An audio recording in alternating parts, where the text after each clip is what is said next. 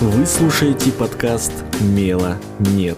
Здесь говорят о современной школе и о людях, которым она не безразлична.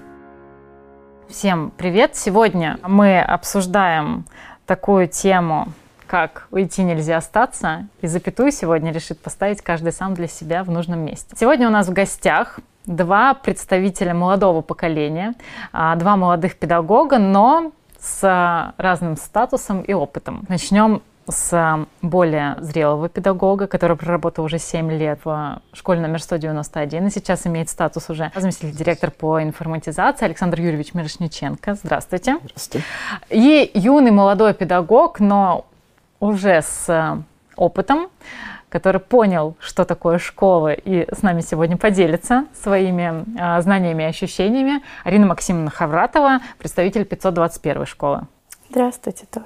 Забыла сказать, учитель обществознания и истории. Поэтому у нас Да, и сегодня... меня учитель а, да, физики. Александр Юрьевич это учитель физики и астрономии. То есть у нас сегодня два таких противоположных персонажа собрались. Да? У нас гуманитарий, точные науки. И, соответственно, сегодня посмотрим, кто скажет свое мнение так, чтобы мы поверили, что надо остаться или уйти. Я немножко расскажу свой опыт для того, чтобы ввести в курс, э, почему родилась вообще такая тема. Вот 10 лет я отработала в школе, я была учителем математики, тоже точной науки. Но в какой-то момент я поняла, что все, мое ощущение от того а, процесса, когда я прихожу в школу, оно немножко изменилось. И тогда тот восторг, с каким я шла в школу в первые свои годы, он сменился непонятно чем, тревогой, волнением, и поэтому пришло такое мнение. Вот как вы решили прийти в школу? Вот первые ваши шаги на пути к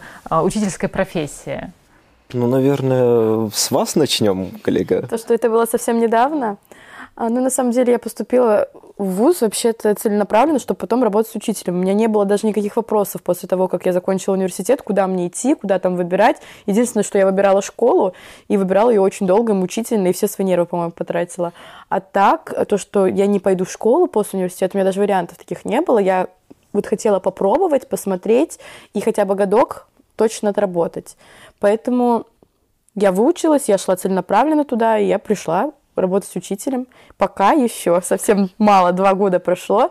Э, ну, остаюсь пока учителем буду в ближайшее время. Александр. Но как- изначально планировали поступить именно в педагогический университет? Нет, вот поступить я планировала просто на историка, но потом, посмотрев на университеты, направления и так далее, при том, что я поступила в СПБГУ на историка, я решила, что почему-то э, вот тут мне такое блеснуло просто, мне надо идти именно в учителя, в учителя, в учителя, и потом э, я поняла, что да, ну, на первом-втором курсе, что надо попробовать, мне это подходит, это Да, интересно. просто я почему спросил, все-таки Видимо, мне, вс- другая мне- да, мне всегда интересно знать, что побудило человека именно поступить э, на специальность учителя, отучиться и потом пойти в школу. Потому что у меня вот этот проблеск о том, что надо быть учителем, э, какая-то идея фикс, которая пришла в голову, она посетила меня в девятом классе. Ни с того ни с сего, буквально мы дома несколько раз обсуждали вопрос моего дальнейшего поступления, уйти мне после девятого класса или доучиться до одиннадцатого класса, поступить в университет.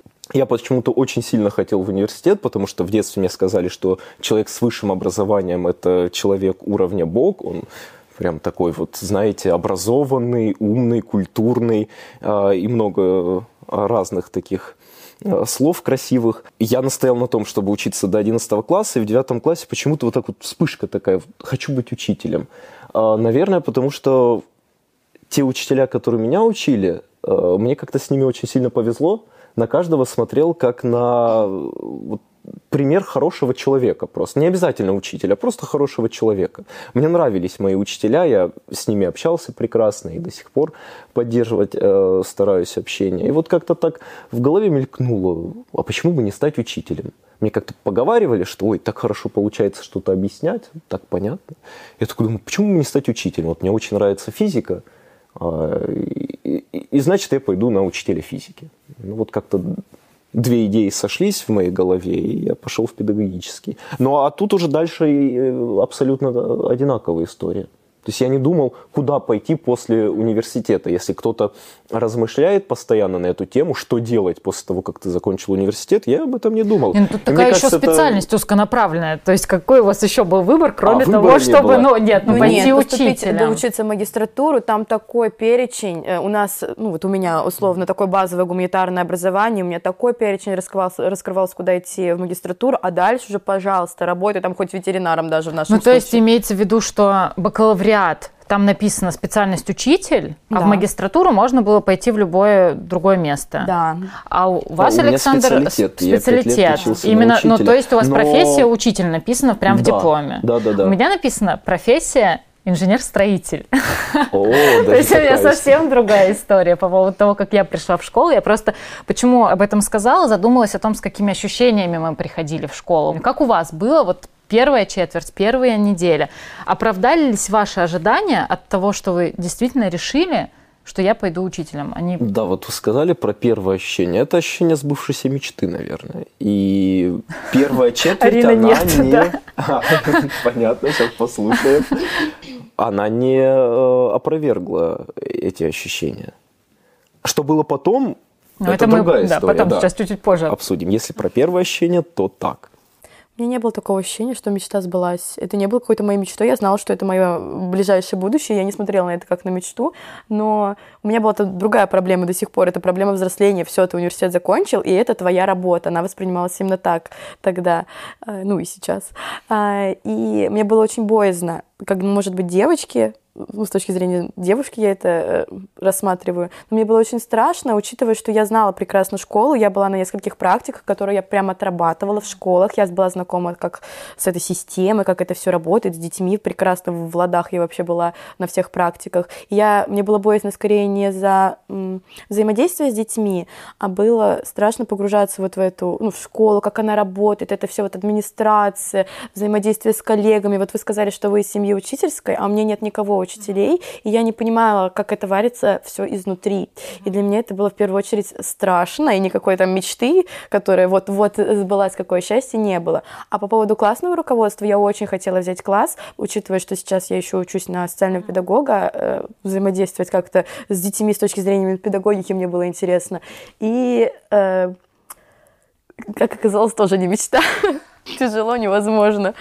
А у вас какие дети, какой У меня седьмой класс мне дали. У них была прекрасный классный руководитель, которого они обожали. Она ушла в декрет. И Ой, ну это сложно просто, на самом да. деле на таком контрасте. Это всегда очень сложно, когда берешь детей не с пятого класса, а после кого-то. Э, мне тоже достался класс, но у них другая история была. Это был восьмой класс. Это переходный возраст их, который я Ой, до сих пор вспоминаю. Вот это как раз к моменту о том, когда начали таять мои все мечты, восторги. Ну, я себе с детства представляла, как я стою у доски, как я веду уроки. Но когда я столкнулась с реальными э, детьми, с реальной их учебой, с реальным пониманием, что я не всех детей смогу научить математике, что у них есть а, проблемы, которые я точно никогда не смогу решить, и как бы я ни старалась, и проблемы их родителей, которые я тоже так же не смогу решить. Вот это вот началась уже реальность какая-то. Вот когда вы почувствовали, что началась все реальность, ну, Александр, наверное, это тоже будет более актуальный вопрос, потому что Арина почувствовала реальность, наверное, сразу же, да? Александр, когда вы почувствовали реальность вот этой да, мечты? Да, тоже очень быстро. И вот вы все сказали, что нам страшно было, и мне тоже было страшно на самом деле. Э, сбывшаяся мечта – это не значит отсутствие паники, страха, переживаний, неудач каких-то. А что касается, когда все-таки мечта начала таять, ты понимаешь, что дети э, все равно проскальзывают, да, ты вроде как пытаешься и этому объяснить, и другому объяснить. Ты думаешь, что вот ты добьешься тех самых результатов, на который ты нацелен, но не получается. Очень быстро, к концу первого года стало понятно, что работы много, и работать надо много и тяжело, и даже упорная работа, она все равно оставляет какие-то пробелы. И ты понимаешь, что ты, это твои пробелы в том числе. Ну, в, в смысле в образовании детей. Но именно результаты их образовательной деятельности, да, то, что да. они чего-то знают или нет. Да. Я помню разочарование от того, когда мои умные дети уходили в другие школы. Понимаю, что да, здесь им, наверное, делать нечего, но мне так обидно их терять. И вот эта картинка, она начинала складываться из каких-то подводных камней, которые, с которыми ты сталкиваешься в школе, и мне кажется, о которых не говорят в университете. Вот, Арина, что вот у вас было такого, что вот к чему вас не готовил университет?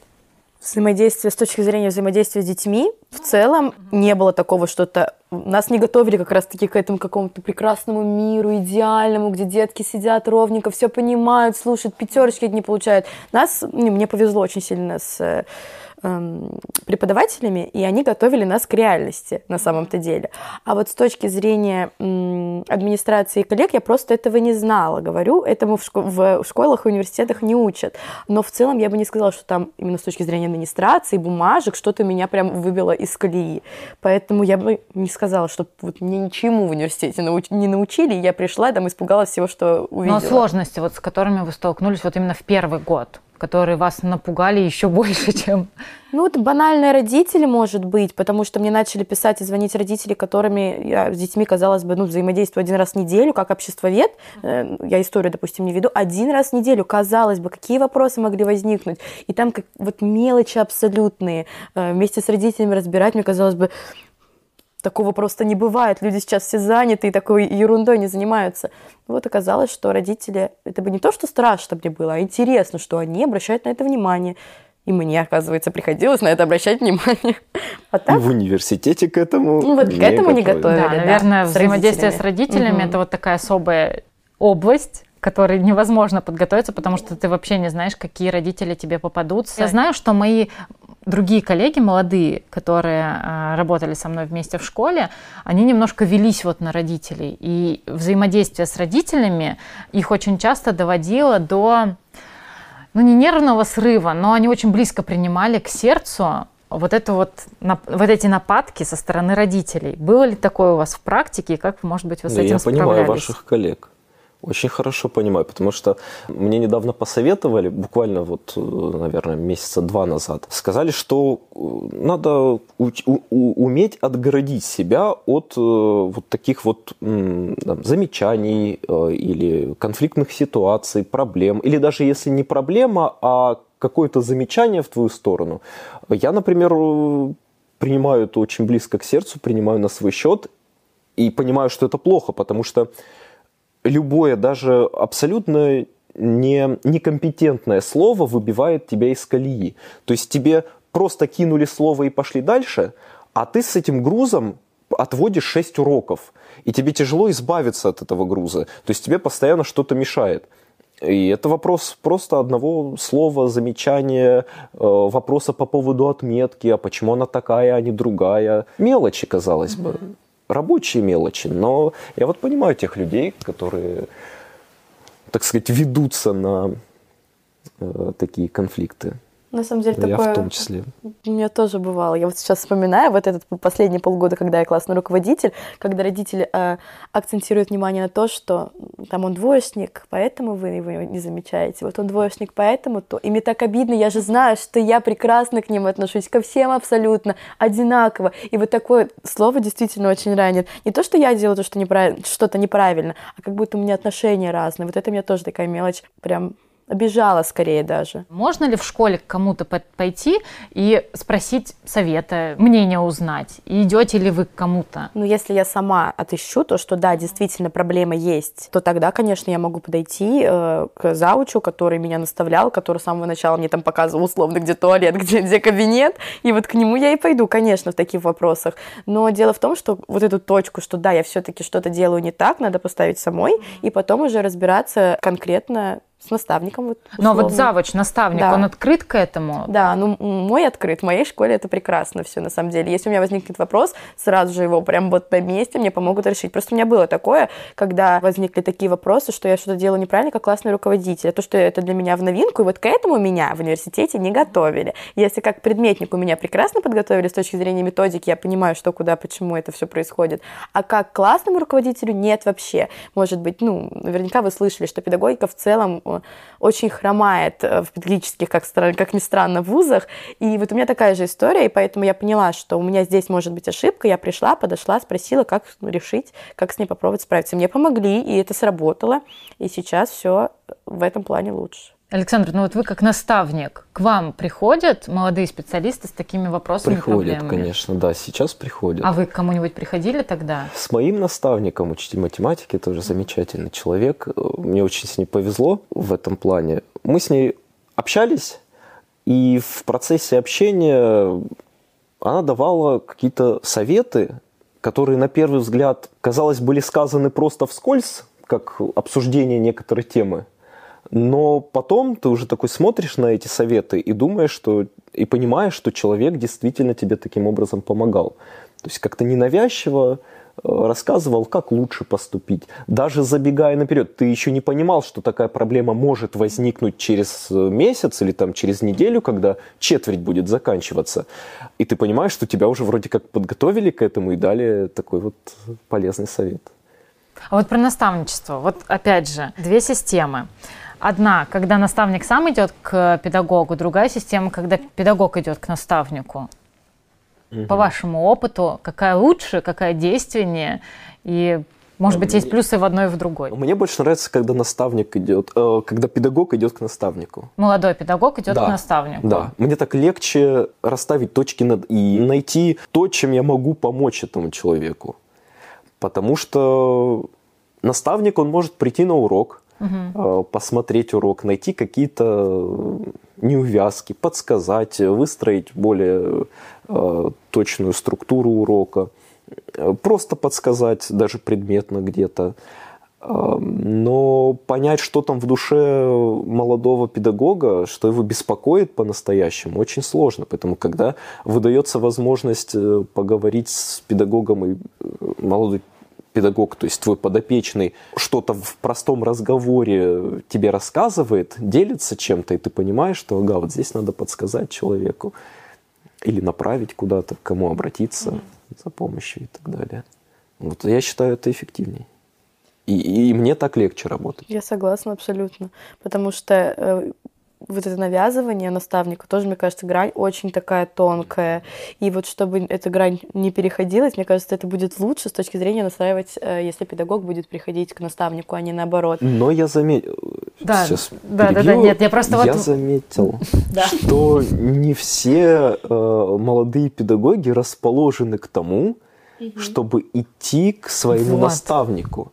Некоторые педагоги считают, что наставник им не нужен, молодой специалист обучен всему в университете, он уверен в своих силах на 150%. И такие случаи бывают. Вы угадываете мой вопрос прям, потому что я точно знаю, что есть педагоги, которые э, и про наставников сейчас скажу, и про молодых, которые, во-первых, молодые не идут к наставникам, потому что вот правильно сказали, что лучше всех все знают. И вот возвращаясь к вопросу о том, чему учили, чему не учили в университете, и что всему нас научили, и боятся, мне кажется, внутренне услышать какую-то критику. А, особенно если, например, человек очень хорошо себя показывал в университете и был на каких-то там первых ролях, я не знаю, выступал на конференциях, не знаю, получил красный диплом, и все, и он пришел в школу, я профессионал. А, но другой случай еще есть, когда наставник не идет к молодому специалисту, считая, что вот это прям будет слишком большое навязывание, и ожидая, что молодой специалист придет к нему. И возникает ощущение того, что ну, как бы не происходит работа, не происходит коммуникация. Или ограничивается фразой, ну, если что, заходи. Вот какая бы идеальная была бы такая модель между наставником и молодым специалистом, когда один с другим существует действительно в правильном профессиональном контакте, когда ни один другому не надоедает, но и не навязывается. Может быть, план работы, который согласован с обоих сторон, не знаю, план консультации или вот что-то такое, чтобы могло помочь и одному, и другому. Нет, безусловно, в школе должна быть какая-то система наставничества, и она должна быть регламентированной. Да, вот опять-таки вы говорите, что есть какой-то план мероприятий совместных. И мне кажется, в этих совместных мероприятиях как раз-таки и происходит взаимодействие наставника и подопечного. Но я вот, честно говоря, в идеальную систему наставничества не верю. А она может сама э, сложиться, эта система, между двумя конкретными людьми. Между наставником и подопечным. Согласны, да, Санда? Вообще говорить об идеальном взаимодействии каком-то человек, человек невозможно. людей невозможно. Я к чему веду? Что молодой специалист, когда приходит в школу, как ему выстроить так взаимодействие с, со своим наставником, какие-то фразы, может быть, сказать. Вот чтобы понимать, что э, взаимодействие удастся. И я считаю, надо просто общаться. Ну, поговорить обязательно а, надо. Снизить уровень своей заносчивости. Просто мне кажется, что а, именно вот в этот момент, когда не происходит этого взаимодействия, и начинаются ошибки у молодого педагога, а, происходит вот эта вот нотка сомнения, а на правильном ли я месте. Да, но если человек не идет на это общение, да, или ну, не складывается химия между подопечным и наставником, mm-hmm. в таком случае помогает система. Система что а, делает? Э, регламентированные мер, мероприятия, угу. которые вот прописаны в системе наставничества самой школы. То есть какие общие мероприятия у наставника и педагога молодого в школе существует. Вот в таком случае они помогают. Мне кажется, здесь все-таки работа наставника, как раз-таки первый э, разговор уже видно. Он готов идти на контакт, не готов идти на контакт, он э, признает ли то, что у него есть пробелы, готов ли он чему-то учиться. Мне кажется, это основные вопросы на собеседовании, когда приходит только молодой специалист, по нему сразу образ выстраивается. Бывают прекрасные педагоги, но при этом они во взаимодействии, так знаете, не тянутся они к людям, им вот легче вот в своем этом мирке. Это же не значит, что они плохие люди или плохие педагоги, просто у них, у них к ним должен должен быть какой-то другой подход. И вот наставник в первом диалоге и взаимодействии должен увидеть вот это. Что ему нужно, не вмешиваться или нет. Это же просто бросается в глаза, когда вы с ребенком один на один общаетесь, вы сразу понимаете, лучше дать ему задание, чтобы он сам один спокойно отработал, и потом просто с вопросами к вам подошел, или какой-то другой вариант работы придумывать. И мне кажется, здесь просто нельзя говорить о какой-то четкой структуре, системе, когда мы говорим о людях. И вот правда, абстрактный человек, ну это не бывает такого, он с определенными своими там э, бэком, который у него там позади остался, определенный характер, э, склонность в общении, взаимодействии. Это все учитывается, и только на базе этого выстраивается какое-то наставничество. По-другому никак просто. Молодой педагог не должен пренебрегать общением с наставником в любом случае. Конечно. То есть э, какой бы опыт, какое бы знание он не нес, все равно общение с наставником это, наверное, то, что ему поможет влиться, да, и в коллектив, и в школу, и узнать какие-то внутренние особенности, и взглянуть на себя, может быть, с другой стороны. Ну вот, а что бы вы, как молодой педагог, как педагог, который работает с, молодым, с молодыми педагогами, Александр, это я о вас, не советовали бы делать молодым педагогам? в первые года своей работы. Вот, может быть, у вас были какие-то ошибки, которые вы совершили, которыми бы вы готовы поделиться, чтобы такого точно не происходило? Это очень серьезный вопрос, потому что ошибки, безусловно, были. Но сказать что-то, что человек не должен делать в любом случае – но мне кажется, здесь такой тоже банальный вариант, по крайней мере, мне кажется, многие с этим сталкиваются, когда дают взрослых детей, а тебе там 22, ты только пришел из университета, вот это вот понебратство, вот прям как-то вот хочется с ними разговаривать на каком-то другом уровне, и это абсолютно неправильно, но это как-то интуитивно, это вот в человеческом таком сознании заложено, он близкий к тебе по возрасту, очень тяжело выстроить эту грань. Мне она давалась очень тяжело, мне сразу дали там взрослых детей, ну, как восьмой класс, но все равно они сейчас взрослые совершенно, и мне кажется, не то, чтобы не совершать таких ошибок, я бы не сказала, что у меня глобальная какая-то здесь в этом направлении ошибка была, но просто проследить, чтобы не было вот этого такого нюанса. С пятиклассниками, когда ты пришел с университета молодой, работать замечательно, но, как мы понимаем, в реалиях не всегда дают пятый-шестой класс, и там, или вы учитель началь... начальной школы, мне сразу говорят, вы учитель начальной школы, как бы там по возрасту разделяются просто. И поэтому вот такой нюанс, что надо внимательно простраивать, особенно с взрослыми детьми взаимодействие, мне кажется, это было, будет правильным. И я к своим детям, к классному руководству относилась как будто это мои дети. Я так за них переживала, за каждого. Я все принимала близко к сердцу. И это было очень изматывающе эмоционально. Когда я брала второй класс, я более с холодной головой подходила и не принимала те проблемы, которые я действительно не могу решить. Вот это вот ощущение того, что это твои дети, что ты с ними в одной связке, и тебе так за них переживательно, это вот как раз то, что может привести педагога к такому эмоциональному выгоранию. Было ли оно у вас? Вот случалось ли в вашей практике вот эмоциональное выгорание, когда все, вот нету сил встать и пойти? Вот вы сказали про классное руководство. Я, я, честно говоря, никогда не хотел быть классным руководителем, но однажды довелось быть классным руководителем. Но сейчас не про это. То сказали, что сначала молодой человек э, воспринимает все эмоционально, угу. И где-то вот на второй классное руководство вы сказали, что уже так с холодной головой ко всему относились. Мне кажется, это касается не только классного руководства, а вообще работы в школе. То есть сначала ты очень сильно подсаживаешься на, эмо- на эмоциональную часть, угу. эмоции преобладают. И в процессе твоего взросления в этой школе, в твоей профессии, ты начинаешь все холоднее и холоднее относиться к э, своему ремеслу.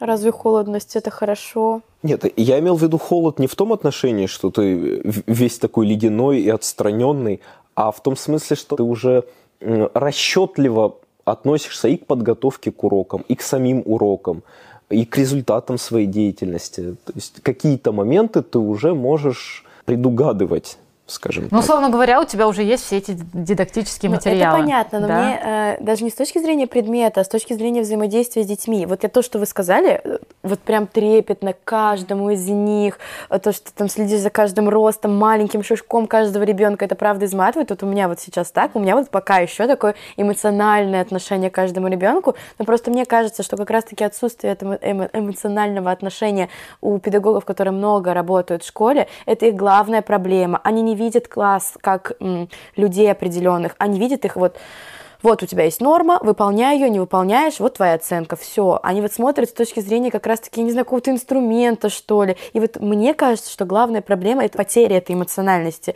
и вот эта холодность, которая возникает. Я понимаю, что с точки зрения предмета она во всяком случае возникнет, но вот всегда. И вот у меня просто такого нету. Один класс, который я веду второй год по одной и той же программе, я понимаю, о чем вы говорите, но мне с точки зрения этот вопрос интересен взаимодействие с ребенком, чтобы он не был просто каким-то темным пятном, а был личным личностью, с определенными своими, тоже уже с точки зрения общества знания у меня там какие-то идеи возникают, чтобы, у которого есть свой набор определенных характеристик. И вот это, мне кажется, у взрослых педагогов вот это пропадает. И это то, что детей заражает, заражает очень сильно, к чему они к этому и тянутся. От работы э, в предмете, работы с бумагами происходило ли когда-то вот это ощущение того, что перебор какой-то, перегиб и есть чувство неудовлетворенности от этого? Безусловно. Вот э, в начале своей работы, да, когда был первый год, второй год, ладно, скажем так, вот первый год возьмем, чтобы воспоминания были такими яркими. Я считал, что выгорания его нет и, и не бывает, и не будет, и оно не существует в принципе. То есть я полагал, что каждый год будет вот таким же, как первый. Но как я ошибался.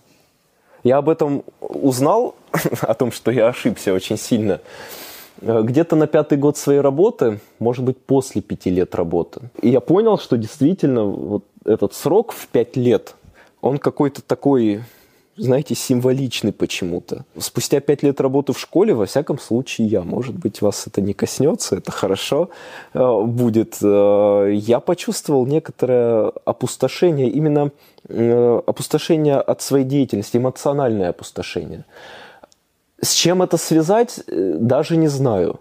Каждый выпуск, я еще это в университетские годы как-то предполагал и говорил, что вот каждый выпуск, он уносит с собой частичку учителя – и как-то ты вот э, выпустил один класс, э, да, не своего классного руководства, угу, а просто 11 да, класс, да. выпустились люди. Угу. Они ушли, и как-то ты уже с новыми детьми работаешь. Эти новые дети взрослели на твоих глазах и тоже как-то вот ушли дальше учиться. Ты им что-то отдал.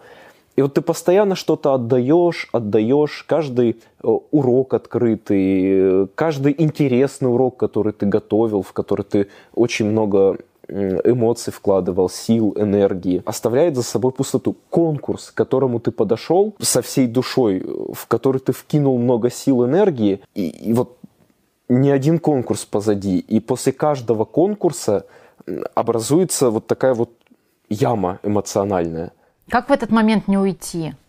Не уйти из школы, вы имеете в виду? Ну, есть у меня пара соображений. Ну, вот я как раз-таки пока что, прямо на данный момент, нахожусь в поиске того, что поможет не просто не уйти. Я пока что не рассматриваю вопрос ухода, а остаться, но остаться, остаться с энергичностью в своем деле.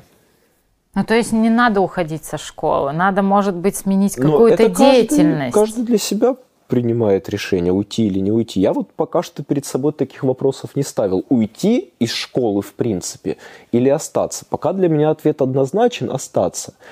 Было бы мне интересно попробовать что-то другое вне школы э, и вне системы образования. Да, было, но э, это интерес больше ну, такой любопытством. Всегда все интересно, что там вот другие люди делают. Э, потому что мы все пришли после университета в школу. Мы не знаем, а что там, что там программисты делают, как они живут. Интересно же. А врачи? Какие-то интересные специальности. Мы как-то пришли в анимационную студию Мельница на экскурсию, как раз-таки в в тот год, когда у меня появился э, свой класс, достался по наследству. И я ходил смотрел на этих людей, которые сидят, что-то рисуют, и мне было настолько интересно. В тот момент я подумал, что, ой, как круто было бы попробовать себя не в роли учителя, я тут, где-то а, поработать еще. Но могу... чтобы уйти из школы, ну, пока что таких идей не возникало. Когда я уходила с должности замдиректора, и я пойду в любую другую организацию никем. И вот этот вот давящий на меня статус, когда я понимаю, что я здесь, вот она я, а я приду в анимационную студию, еще куда-то, и я буду там специалистом первой категории, которому все надо будет начинать сначала – я поняла, что я не могу уже уйти из системы образования. Да, я сменила место работы, занимаюсь другим, мне это дало действительно большой толчок, но я вот точно могу сказать, что если ты попал в систему образования, я не знаю, как в другие системы, может, я не буду отвечать за это, но если ты попал в систему образования, крайне сложно из нее уйти.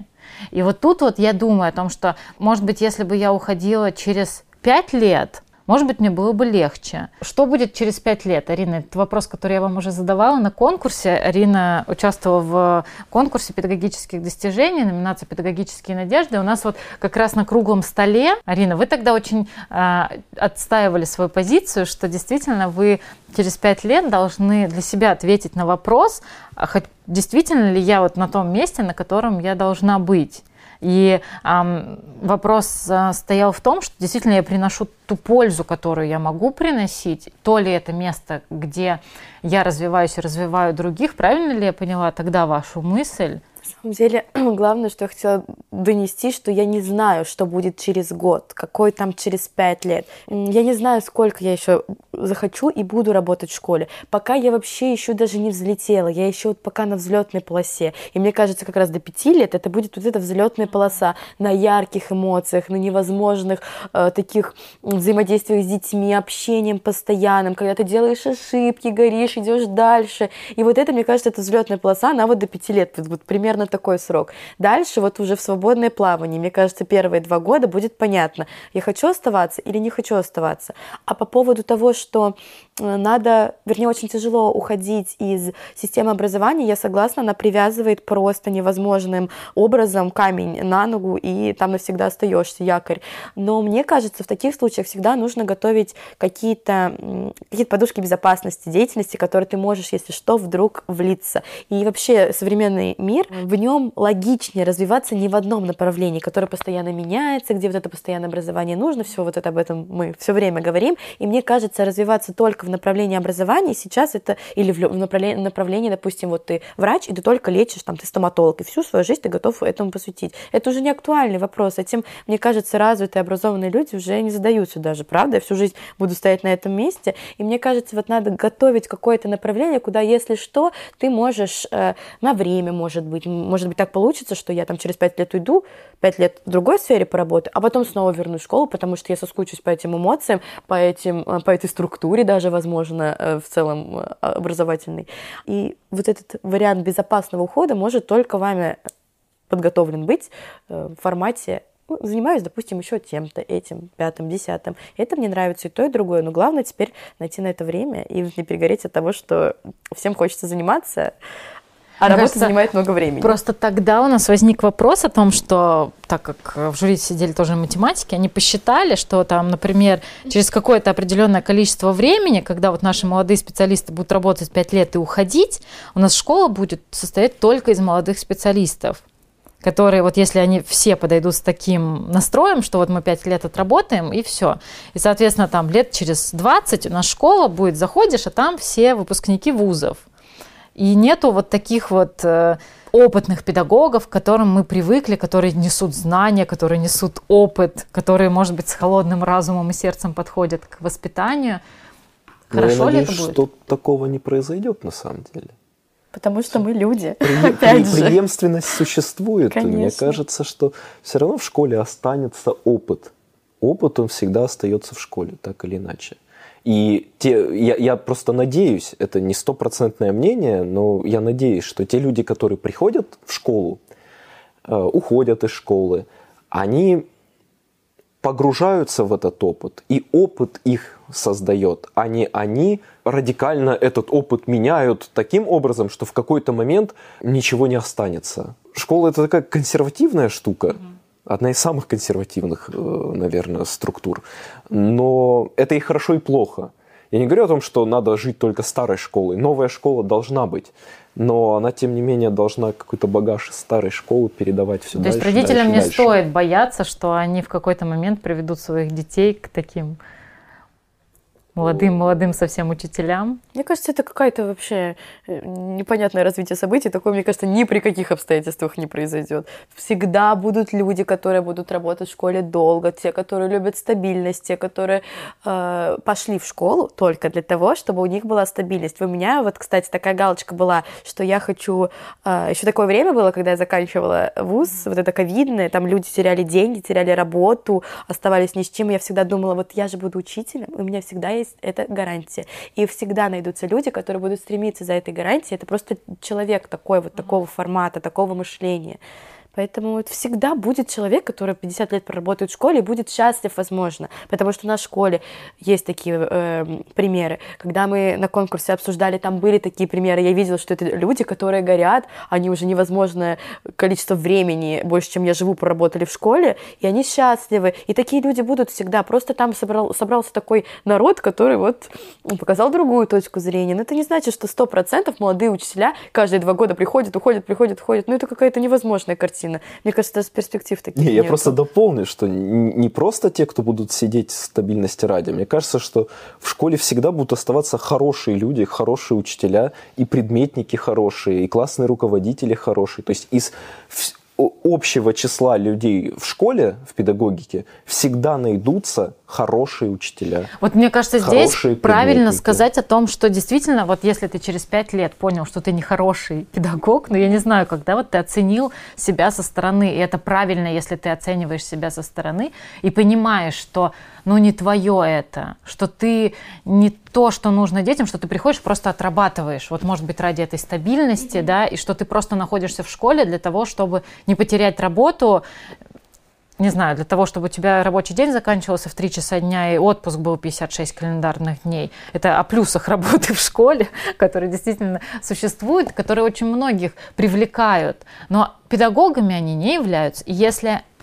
ты понял, что через 5 лет вот ты находишься на этой ступени, уйди. Нельзя остаться.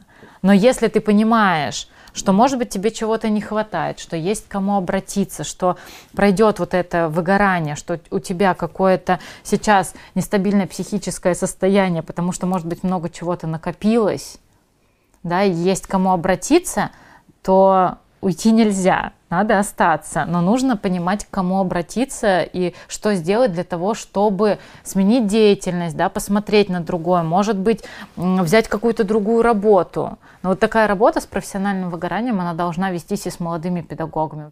Ну и все же стоит признать, что в школе были, есть и будут э, та, э, будет та категория людей, про которых э, вы сказали, что которые люди- остаются ради... Да, да, да, да. Посидеть до трех часов дня, 56 календарных дней отпуск. Они есть, будут, такие тоже. Единственное, вы спрашивали, какой совет можно дать э, молодым учителям, которые столкнулись, вот э, там год-два прошел, прошли рабочих э, два года, и человек столкнулся с выгоранием. Я думаю, что все-таки вот парочка советов она есть. Надо помнить про ту страсть, которую ты испытываешь к самой профессии, как педагогике. То есть, наверное, когда ты выбирал эту профессию, тебе э, нравилась идея кого-то учить чему-то учить, передавать знания. Вот, наверное, надо себе об этом напомнить. Это первая страсть. Вторая страсть – это э, выбор предмета. То есть ведь можно от, отыскать силу и энергию как раз-таки в предмете. То есть если в какой-то момент тебе в школе стало тяжело в плане преподавания, в плане уроков, э, в плане заполнения журналов э, и всего такого, то наверняка ты можешь развернуться ненадолго в свой предмет. Наверное, ты шел э, в школу учителем физики, потому что тебе нравится физика, математика. Вот я э, думаю, что можно посоветовать напоминать себе постоянно, а какая мечта стояла вот там перед тем молодым человеком, который шел в университет. Какой предмет ему нравился? Э, ведь наверняка каждый о своем предмете мыслит в рамках большой науки. И мне кажется, вот в этом можно черпать силы. Вот он поэтому, наставник, да? Да, поэтому молодые педагоги... Вот...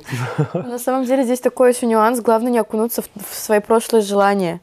Я могла пять лет назад думать об истории как о нечто таким, таком идеальном предмете школьном, а сейчас я изменилась, вообще мои интересы тоже поменялись, и главное вот не окунуться в это, если каждый раз себя э, напоминать. Вот помнишь, как ты заканчивала университет и как смотрела на эту условно историческую науку. И, возможно, сейчас ты же смотришь по-другому. Вот главное не напоминать себе о том, что для тебя уже не актуально. Да, вот здесь я, ведь... Вот тоже нюанс на, на это. Про тот это случай, когда э, ты хочешь отыскать в чем-то дополнительные а, ну силы. Да, да. А если ты э, понял, что вот как-то что-то не клеится, не вяжется, наверное, честно, надо уходить. И как бы это очень хорошо, что человек сам это понимает, он идет дальше, и слава богу.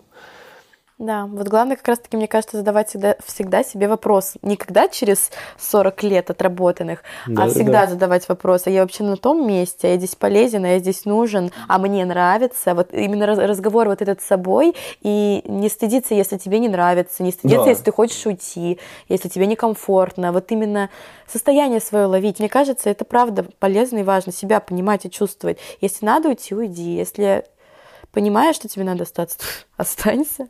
И мне кажется, это важно. Одним словом, ценности остаются прежними, да? Спасибо большое за сегодняшний разговор. Я надеюсь, что те, кто нас послушает, найдут для себя что-то особенное и важные слова, которые им помогут уйти или остаться. Ну, каждый решит это сам для себя.